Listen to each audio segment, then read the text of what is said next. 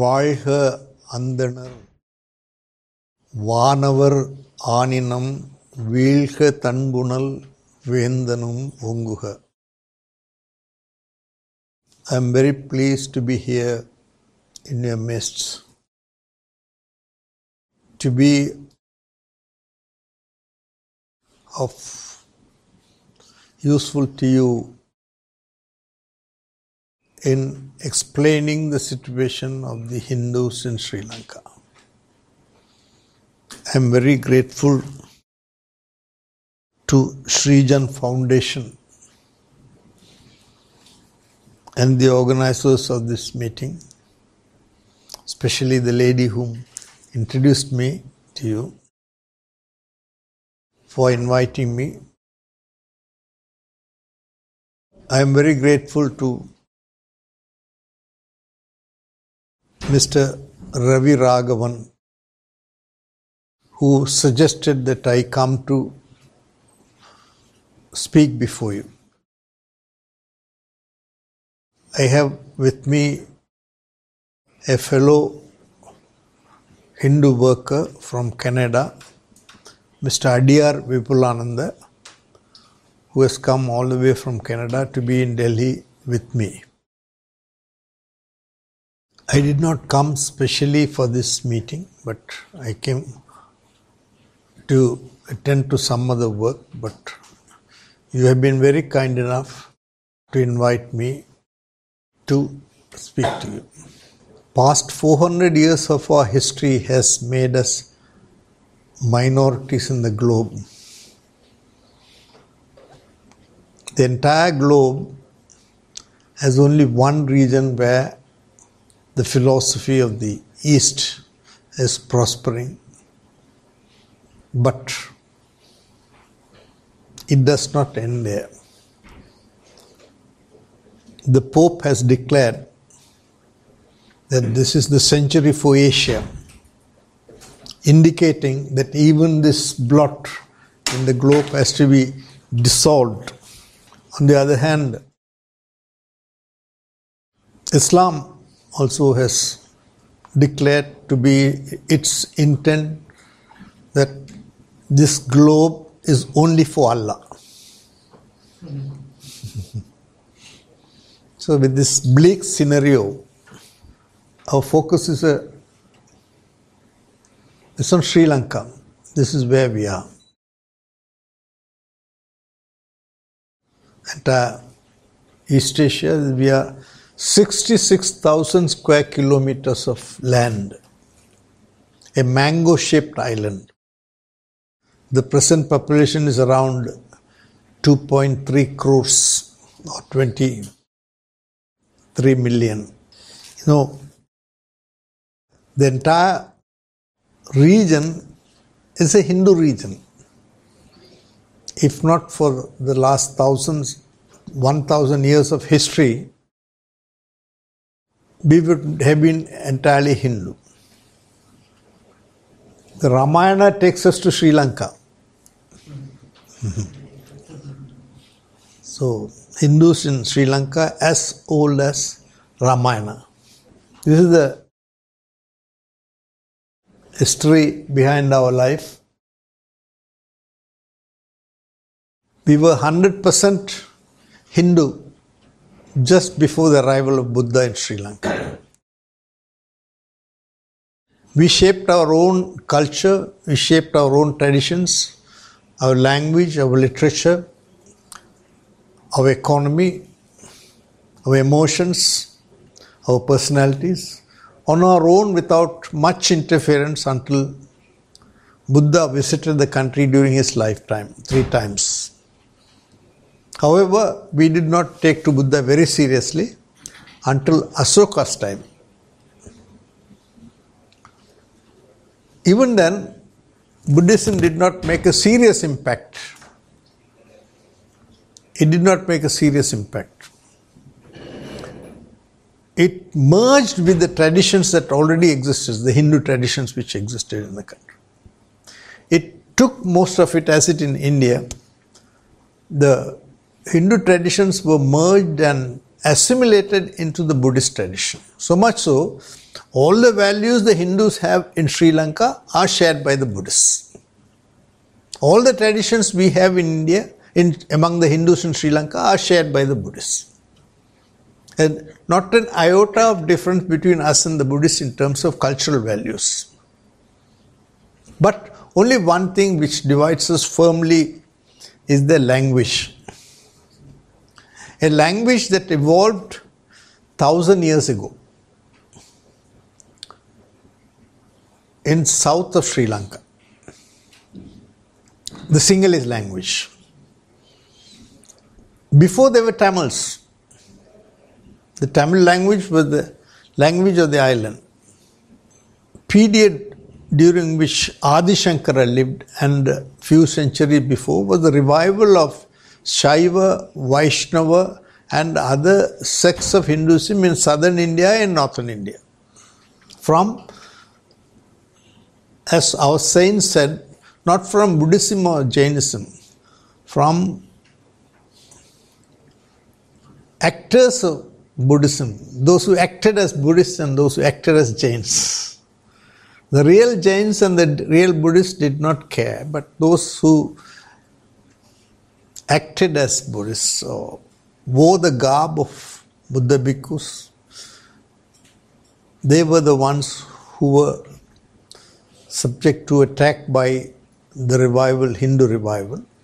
And in South India, it was during the 5th century, latter half of the 5th century and early half of the 6th century. And that was the cause.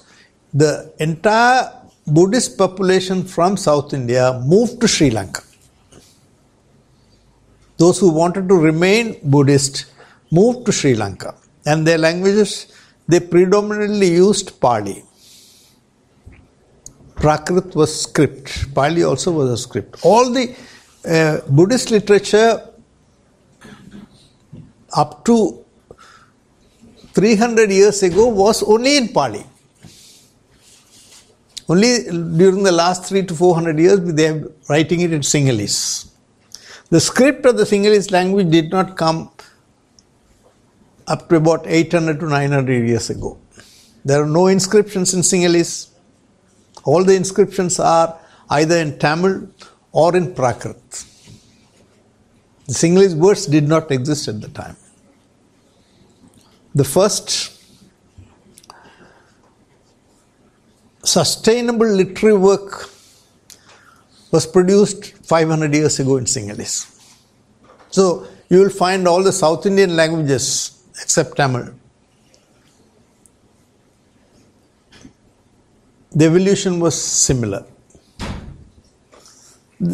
in 1991 we were 25% of the what we were 100% the island in uh, 2000 years ago we were reduced to 25% in 1901 when there was a formal census by the british before that we had no formal census we were reduced we are now reduced to 12% the islamic population is now 10% what was in 1909 4%. In 1909, the Islamic population was less than 4%. The Christian population was less than 4%. Now the Christian population is 8%. All at the cost of Hindus. The Buddhist population has remained more or less static. They never attempt at conversions. Post independence, we had a very happy life. Pre independence in 19, I want to tell you because this is a very important event in the history of Sri Lanka. In 1915, there were ra- racial riots. The British had prior to that brought Muslims as traders to encroach into villages, Sinhalese Buddhist villages and Indian villages because they could not market their own produce through Sinhalese traders or Tamil traders, they brought Muslim traders. Now, one incident in Kandy triggered the racial riots.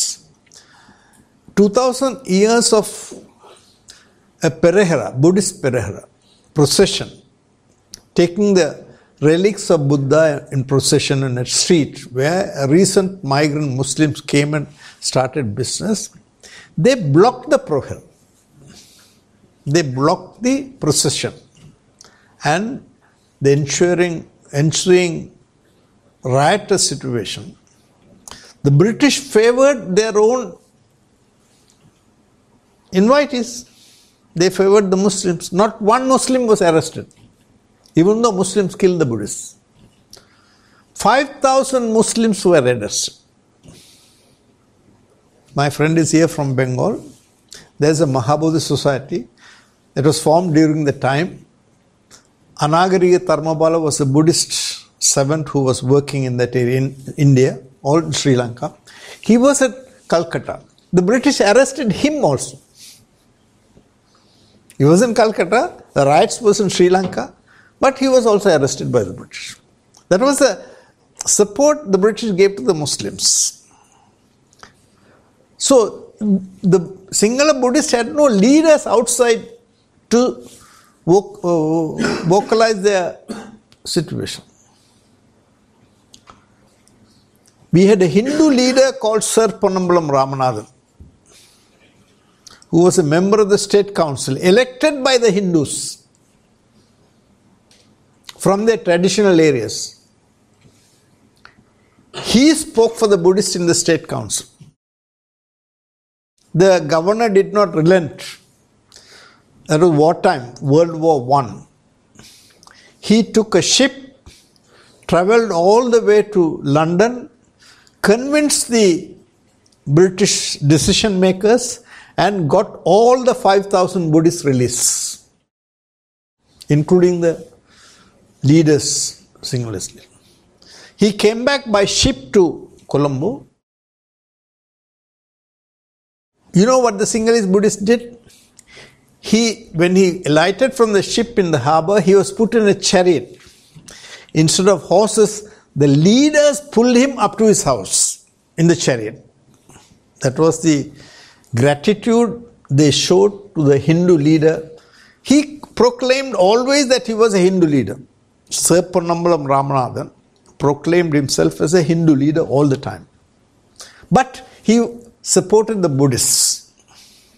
If, if not for him, the history would have changed. Buddhists may not have had the same amount of thrust to seek independence during 1948. So, but forgetting all this, post independent, the first thing the Buddhists did was to disfranchise Hindus. 10 lakhs of Hindus were disfranchised. 1948 and 92 bills. One in 1948, December 1948, and the other in June 1949. They took away the citizenship in 1948 and they took away the voting rights in 49. 10 lakhs of Hindus who recently migrated from Tamil Nadu to Sri Lanka. That was in 1948 and 49. Immediately, 48 February 4th was the Independence Day. 48 December, the first bill to disfranchise. The second was in 1949. In 1956, another bill was presented in Parliament to make the Sinhala as the official language. When Portuguese came, there were three kingdoms. One was a Hindu kingdom. Sir Francis, no, the Saint Francis Xavier from Goa came to Sri Lanka to convert. You know what the Hindu king did? He killed all his followers. And Francis Xavier escaped to India. 626 of them were killed. So we did not tolerate conversion. There was a Buddhist kingdom in the hill country, another Buddhist kingdom in the west coast. There were three kingdoms when the Portuguese came. The first, they conquered the, con- conquered the western kingdom of Sinhalese kingdom. We Hindus supplied arms to them. We sent men to them to protect them from the Portuguese invaders. So the Portuguese thought, and also Indian, at the time, India, we had kings, Nayaka kings, post uh, Alauddin Khilji period. Malik Kafur was invading. For 60 years, Malik Kafur plagued South India. The Nayakars from Hampi were able to get it back from Tipu Sultan, the, sorry, Malik Kafur and his followers. And those they were they had kingdoms in Tanjore and Madurai. They sent armies to protect the western Buddhist Sinhalese kingdom. So as Hindus, we have protected the Buddhist all through. Whether it was with the Portuguese or with the Dutch or with the British or with the Muslims. But the Sinhalese forgot that. They in 1956 passed a bill in parliament to make Sinhalese as the only language. Only language, no. We were 25% at the time, Hindus and speaking Tamil. Then in 1972, they brought another bill to give Buddhism priority status in the constitution. It was no more secular. It was secular.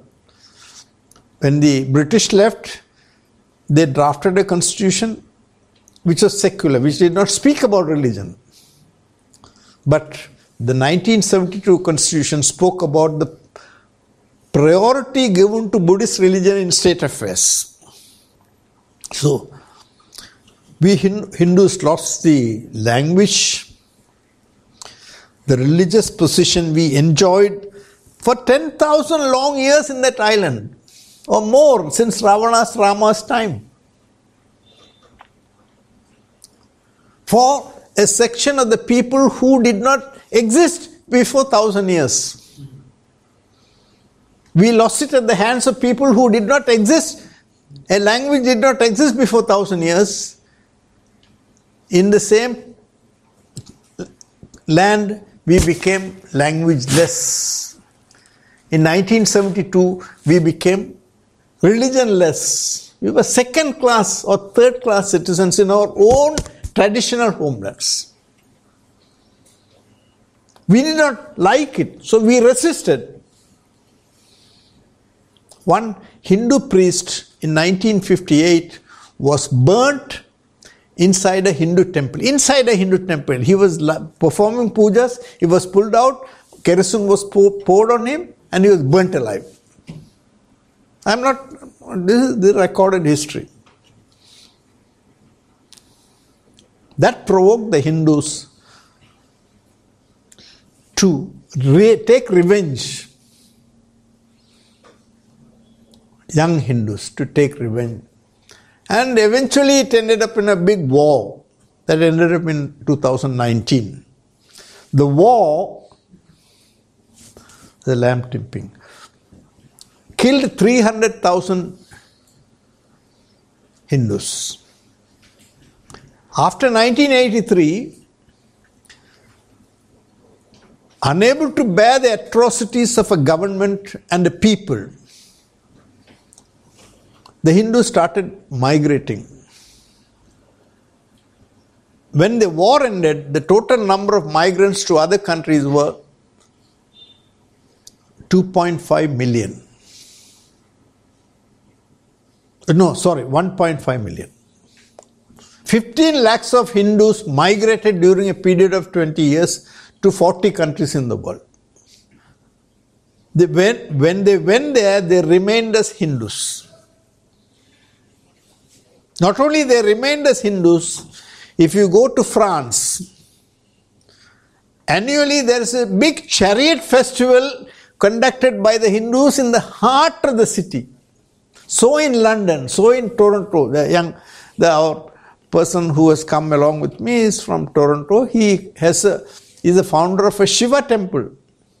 In Switzerland, there are 23 cantons. In each canton, there is a Hindu temple, Shiva temple. In Toronto, in Scarborough, in Quebec, in Vancouver, we have Hindu temples all over. In Italy, we have Hindu temples.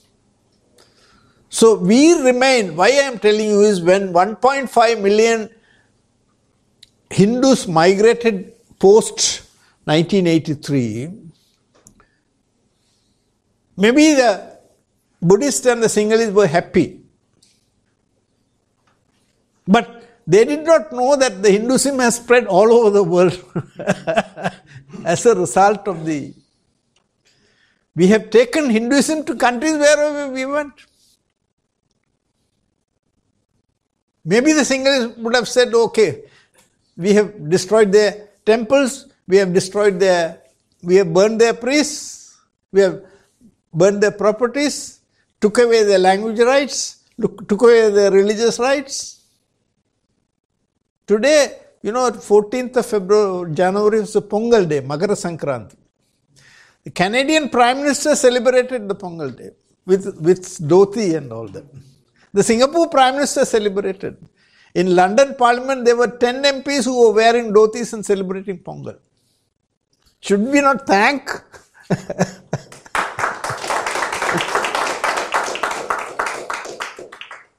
In a way, the riots helped us to propagate Hindu festivals outside, celebrated by. Before, uh, the Canadian Prime Minister never thought about a Pongal day. Now,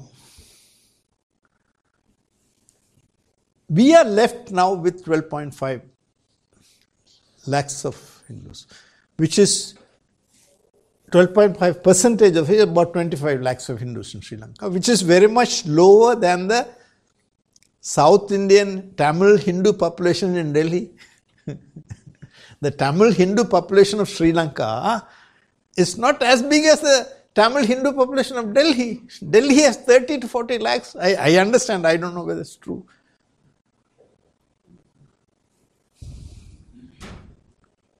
Now, this is the Sri Lankan map showing you the Hindu areas. The densities, here is the largest density.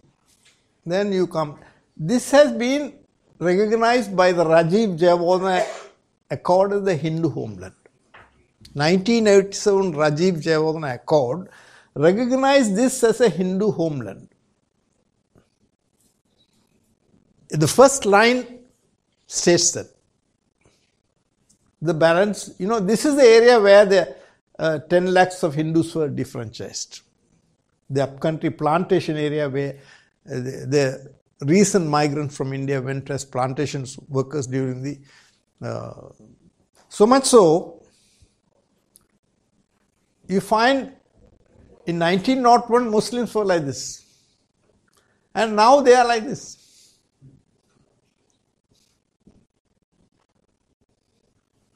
They were small, small traders here and there. They did not make an impact as a population in any district.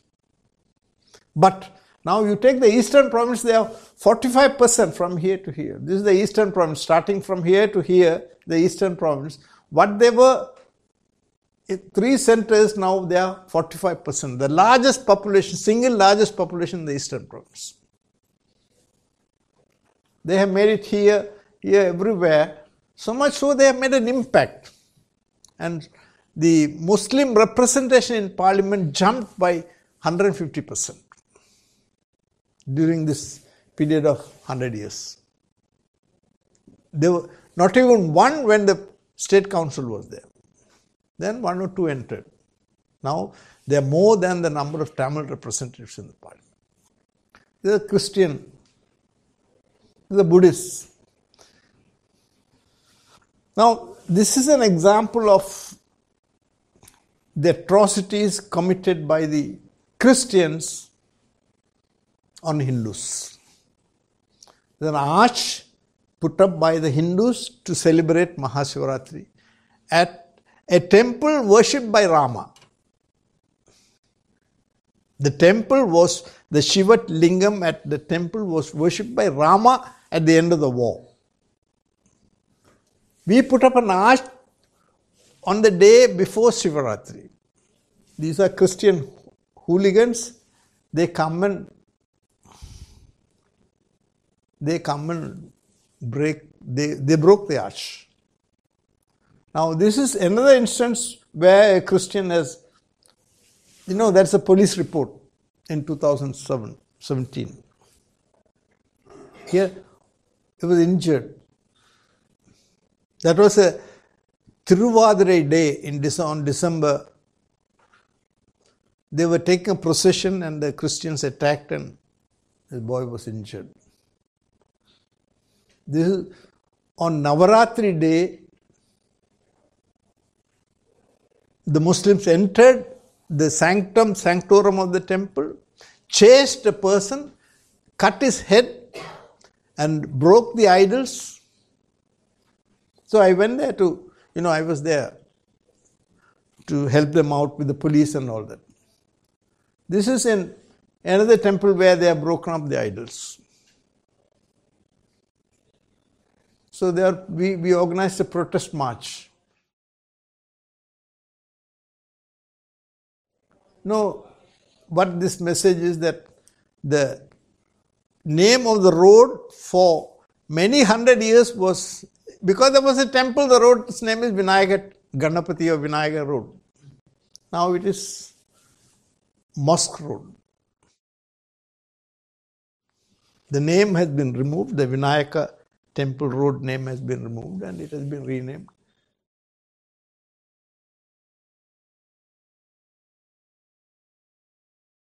This shows, you know, the government of Sri Lanka appointed a Muslim as a Hindu affairs minister.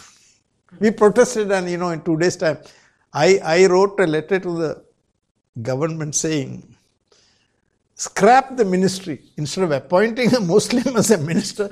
We don't want a ministry for Hindus. the, the, there was a cartoon putting my face and saying, Why don't you make this man a Islamic affairs minister?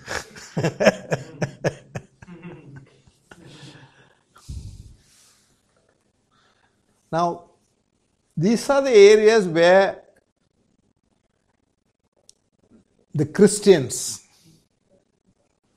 Buddhists, and the Muslims are spearheading their aggressive activities. Here in Mullaitivu, the Buddhists have constructed a temple. Here also the Buddhist, here also the Buddhist, here also the Buddhist. These are all areas where the Buddhists have constructed in new temples. There are no Buddhists in the area. There are no Buddhists in that area. Post war, like any other aggressive government or an army, the, when the Portuguese came, they started breaking temples and building Christian churches. The Muslims with are breaking. Now Buddhists are also doing it. Now this is a story about 4037 persons converted to Islam and Christianity in one district. The MP has, you know, submitted a report in the parliament. He is the MP from Jaffna. Eh, 85% Hindu majority province, Northern Province. He is the vice president of the Methodist Church, and below is his wife. This is his wife, this is the MP. Their full time job, paid by an evangelistic organization in UK, is to convert. We have an MP who is a priest, who is a converter, a Christian. These are missionaries going about doing conversion work. You know, these are advertisements. Anybody knowing Tamil will know. If you want to change your name, you have to go to the registrar's office and then you have to advertise. Every day in newspapers, minimum 30 such advertisements appear. Minimum 30 such advertisements, either to Christianity or to Islam.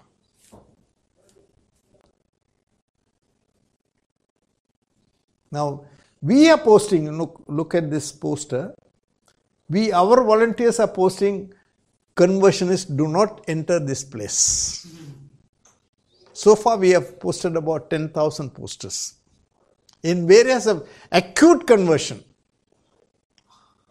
and you know I, I work for a organization called Shivasena in Sri Lanka. So we put the name Shivasena here. The name itself is now anathema to Christians and Muslims. They are very much worried. They want to kill me also because we put this. They want, want they are writing repeatedly in the social media that I should be eliminated. Because we do this. To put, to put up 15,000 posters in vulnerable areas is a very difficult job. Even the volunteers could be easily attacked. But we are doing it. We are continuously doing it. We are not stopping it. He is Mohan C. Lazarus from Tamil Nadu. You've heard about him. He calls every temple a abode of Satan. He came, there was a poster in Sri Lanka where he is also was also speaking. I went to the police. You can see my name here. I went to the police and complained. This man has come into the country with foreign funds and foreign missionary activity on a tourist visa. So the police banned him. Now he cannot come. He can come on a, on a visa that will allow him to speak at but the government of Sri Lanka will not give, it does not issue, it does not have a system to issue such visas. They have only tourist visa, business visa, student visa. so he has to come in a tourist visa. He was there in, uh, both of them were, came from, both of them were banned. They, they cannot come to Sri Lanka on, anymore on tourist visa. We, this is what we are doing. We are on, on, you know, these are our volunteers. Can you see how they are finding it difficult to climb and putting Nandi flags. Nandi represents uh, Hindu. The last king of Jaffna, Hindu king, who I told you about, Sir Francis Xavier, his flag was Nandi. So we are ho- hosting Nandi flags everywhere. See, in front of every house. And in front of every house, we put a poster conversionists don't come and we provide a book because in most areas people do not have books on scriptures. So we provide them book of verses which can be used for each of the 12 months. For Navaratri, festival scriptures will be there. Sivaratri festival scriptures will be there. New Year festival, all that. Also for last rites, for um, marriages, for births of children, because these are the times when the Christian missionaries go. When you have a person who dead in a house, the, the, we have sometimes no priest in that place. So we he has to wait until he comes from a distant village.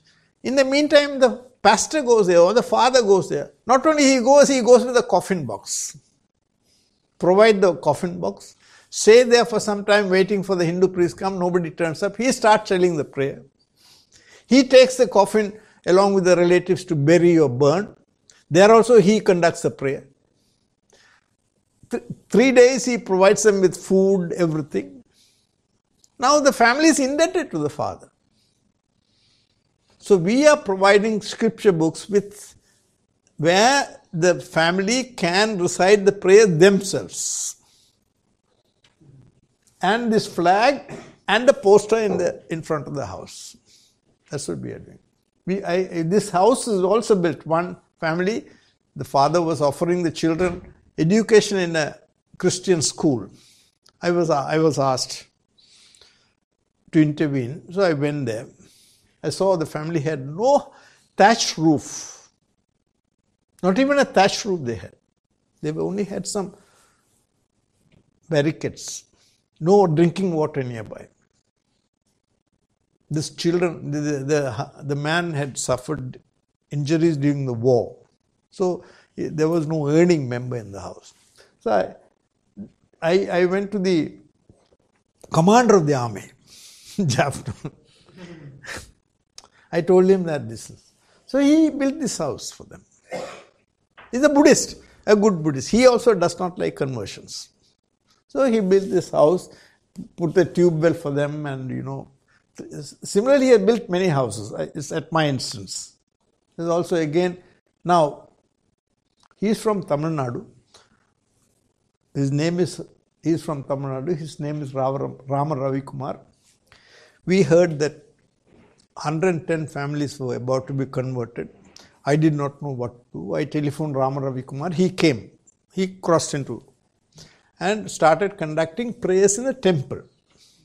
Then went house by house, removed the picture of the Jesus Christ, which he had done is put on the uh, holy ash on their foreheads, reconverted back to Hindu fold, told them how to pray.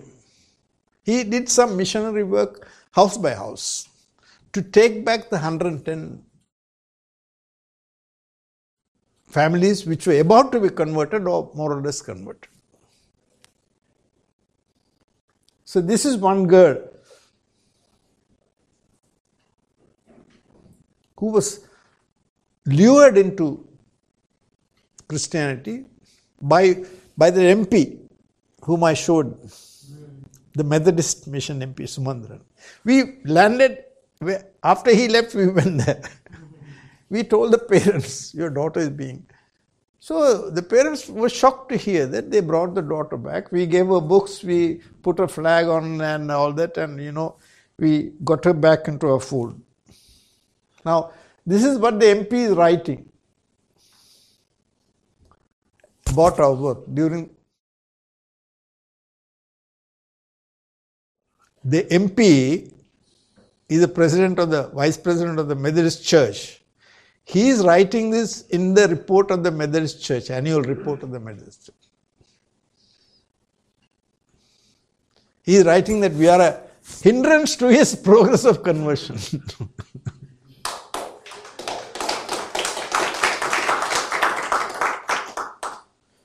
Now, these are the areas where the Christian missionaries are very active converting. So, what we have done is we have gone with flags, books, and posters.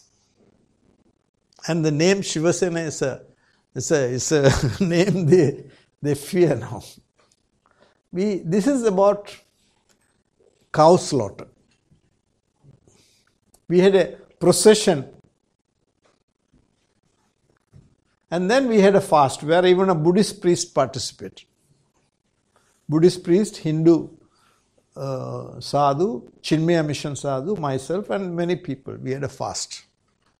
And the cow slaughter is a matter for the local councils. It's not a national thing. Any local council can decide whether in its area a cow can be slaughtered for meat or not. So we have after this fast, seven local councils have passed resolutions to stop slaughter, even though it's a loss of income for them because they rent out beef stalls. It's a loss of income, but we persuaded them, went there, and uh, got them to stop uh, auctioning for beef stalls. Eventually, abattoirs were closed. Now we, we put this post everywhere. 10,000 year tradition of cow protection. Please elect people who will not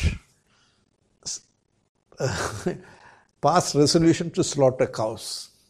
We said no more beef stalls. We have processions. This is about a, a news item where cows are stolen by these fellows too. No, if even you uh, give them a license for one, they will do hundreds uh, during Ramzan. Now, this is a Buddhist local council head. I went all the way driving 400 kilometers down south to congratulate him. This Buddhist priest and this man. And we invited him to Jaffna. And, you know, we felicitated him. Why I am showing you all that is that it's very difficult. We are working under. Now, this is another felicitation for those members of the seven local councils in Northern Province. So, these are the uh, these dots represent the local council where the, the you know 3 plus 4, 7, 8 now. 8 local councils are. banned cow slaughter. Now this is a this is on animal sacrifices. We conducted a fast to stop animal sacrifices. Now we are working on a program. This is where which concerns you. Sri Lanka is a country which has a Hindu population. Where do we go for pilgrimage? To Jerusalem? To Makkah? Where do we go for pilgrimage? to Varanasi, to Ayodhya, to Hardwar, Rishikesh, Chidambaram. Hmm? Can we go to the West? Can we go to Africa? Can we go to Australia? This is the only land where he, we can come on pilgrimage. But now the Hindus have to take a long route. Hindus are here, I told you. They all have to come to Colombo. That is the only departing point in India, in Sri Lanka now. No other arrival departure for planes in Sri Lanka. This is only one point. They have to come to Chennai or Trichy and then, you know, all related expenses. Even for this Sabarimala, they come in large numbers. Around a lakh of people come to Sabarimala. They have to take this route. It cost one passenger, one pilgrim, about 90,000 Indian rupees. Can I afford it? I can't afford it. I'm telling you, 90,000 is a big sum for me. What about the below the poverty line Hindus, who are the majority after the war, who form the majority after the war? Can they afford? So they form easy prey to the missionary activities. You have no priest, you have no pilgrimage, you have no temples. What do, what do I do as a normal uh, peasant? If somebody comes and offers me meat, food, uh, prayer at home, take me to the funeral place, offer me even pilgrimage to Jerusalem. What do I do? Oh, I am a Hindu, I will not come. I should be a fool. so I am asking you in India to allow us to travel between these two points. This takes only two hours by ship so that we will take all the Hindus from here straight to Chidambaram and then on to the north by train. That will cost them only 10,000 to 20,000 Indian rupees. That is one fifth of the cost. One fifth of the cost, 10,000 to 15,000. Today, we both of us paid our hotel bill. For one week, we are staying in a very good hotel. You know how much we paid? Five to six thousand each. So it's you know that is an affordable price. You, if the Hindus cannot afford a pilgrimage, I am telling you, you are losing the Hindus. My request to the Hindus in India is please persuade your government of India to run a ship for us, a pilgrim ship only, nothing less. We want a pilgrim ship. During festival times, not always. We have, you know, a festival in Sivaratri. Sivaratri is a festival. We want to come to India. We want to come to Varanasi. We want to go to Kalahasti. We want to go to Tiruvannamalai. We want to go to Rishikesh. Can we go now? Spending 90,000, 1 lakh Indian rupees. So please let us come this way. Sivaratri is there. The New Year is there. Makara, you know, the April New Year. For all of you, it's New April. For all of us, we want to come and worship at temples. We want to fulfill our vows. We want to emotionally strengthen ourselves. Prayer is the best form of emotional strength. So let us come, please. Let us come here. Every two months we will have some festival. So for 10 days, uh, you can even run one or two ships during that time. Maybe if you can't run every six, two months, you can run it for even two ships, two times a year. We'll be grateful to India. And you will have brothers in Sri Lanka who will remain as Hindus. no, this is. A, see, I am speaking to the governor of the northern province on this. The Sri Lankan government has agreed You see, and in, in fact, the government was registering people to go. See, even the Navy has, you, you see, the Navy wrote to me and said, please arrange for the ship soon. So the Sri Lankan government is fully with us on this. We want India to come to our help. Now, we bring a lot of Indians. You know, I met Honorable Minister Shipping last time when I came regarding the ship. Nothing came out. You know, our friend uh, Arun, Arun Upathya met the Honorable Minister for External Affairs. I, we, we, the Hindu delegation, met the Sri, Indian High Commission in Sri Lanka. You are Swapan Dasgupta, you remember. You are, you, are, you are MP in Rajya Sabha. He has written letters to the government of. I told you about a Hindu king who met Francis Xavier's aggressive conversion. He is the one. He was responsible for the massacre of 626 converts Francis Xavier brought from India. In fact, Francis Xavier Francis Xavier escaped from India because the Zamorins of Calicut and the Nayakars of South India were driving him madly. He was able to operate in Goa because that was a Portuguese fort. The Goa was a Portuguese fortress. But he came down south on uh, missionary evangelistic work. The Zamorins of Calcutta did not allow them. So he came further south to Kanyakumari. The Nayaka kings of South India drove him. So he came to Sri Lanka. So we drove him out. Our king, we drove him out. He brought the converts also. And in the, in the process, his son was killed. Because initially, uh, King Shankali thought there's a small idea. So he sent his son as his, uh, with an army. They imprisoned him. The Portuguese army imprisoned the son into supporting Francis Xavier. So he personally went.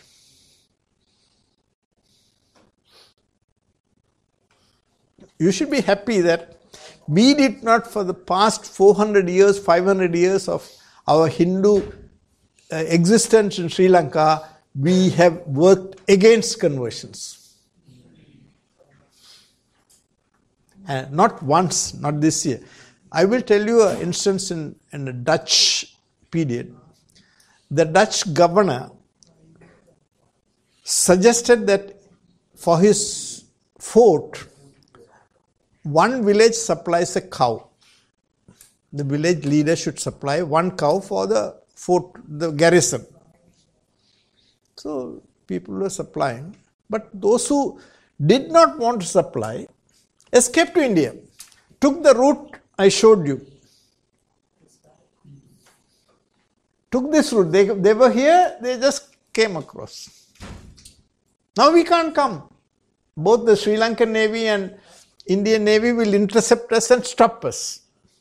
We cannot come unless otherwise both governments agree and provide it. But at the time when the Dutch wanted to impose their cultural traditions and supply cows to their garrison, we escaped and came to Chidambaram. We have 32 choultries in Chidambaram for visiting pilgrims, only run by us, owned by us. But we don't use it now because we can't come in such large numbers. Now, you see, our friend uh, who's come from Canada is supplying Shivalingas. We are installing Shivalingas in almost all places where they were destroyed already. This is another Shivalinga we have installed. We, we conduct group meetings you know, Mr. Sriram is here from Jana Jagruti. This is the Uma. Uma from his organization. Uma and uh, Shanpak Vinayak came to Sri Lanka like Ra, uh, Rama Ravikumar. Then this is Rama Ravikumar who came from India. This is Uma who came from India. Similarly, we have many visitors from India to encourage us. But we don't go for public meetings because the tourists cannot address public meetings. But we can always have prayer meetings inside halls. That's not. And then Ramaravi Kumar came back. Ramaravi Kumar came back to Chennai after seeing the situation, had a photo exhibition of the situation in Sri Lanka. You know, from Bengal, Mr. Tapan Ghosh has come to Sri Lanka. This is from the BJP. This is our MP from Sri Lanka. We came and met your BJP. I met Guruji.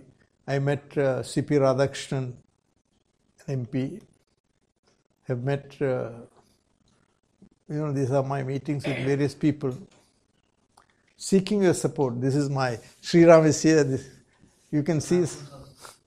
I have gone to Goa several times to attend these meetings, and they now support our activities in a big way. I was in the Chicago conference. This is this is again Sri Ram's paper where they publish all our news. So you, see, you saw the earlier picture where we broken idols. They have carried that in their newspaper. This is our MP in Sri Lanka, in Chennai. Now, this news is very important. I told you that I have threats, sometimes death threats. They have complained to the Sri Lankan government that I was a terrorist. Yeah. You see, I was invited by the terrorism in investigation department to be present. And I went there. See, this is a news item saying that I was asked to come for TID. Can you see that? TID is Terrorism Investigation Department. For my work, for what am I doing? Am I terrorist? But the Muslims have written a letter to the saying that I am a terrorist. You are one. You have created that terror in them.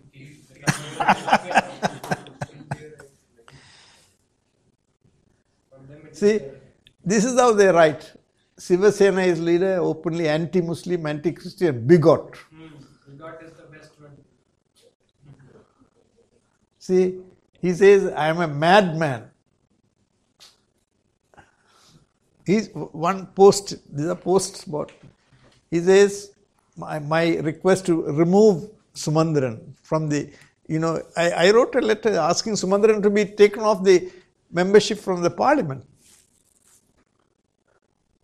See, they say I am, I am, I am sowing seeds of um, religious extremism. Can you imagine?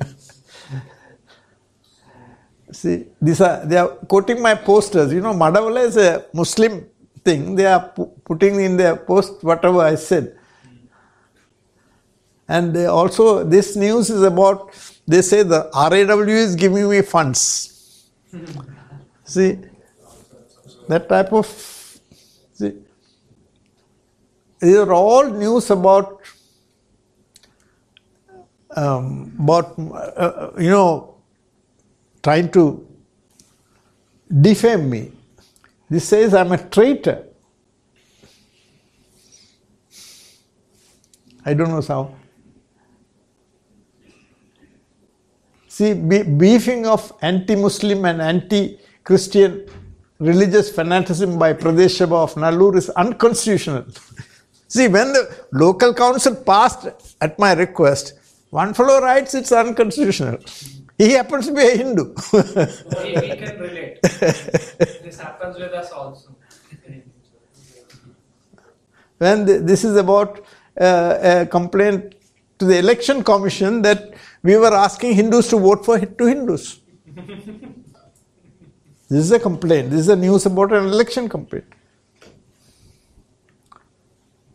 This is what I did in 19, you know, because 1977, my work started even then i was doing this work. So when people think that i have been funded by india recently have started so i had to put this to them and say no no no this is not something new.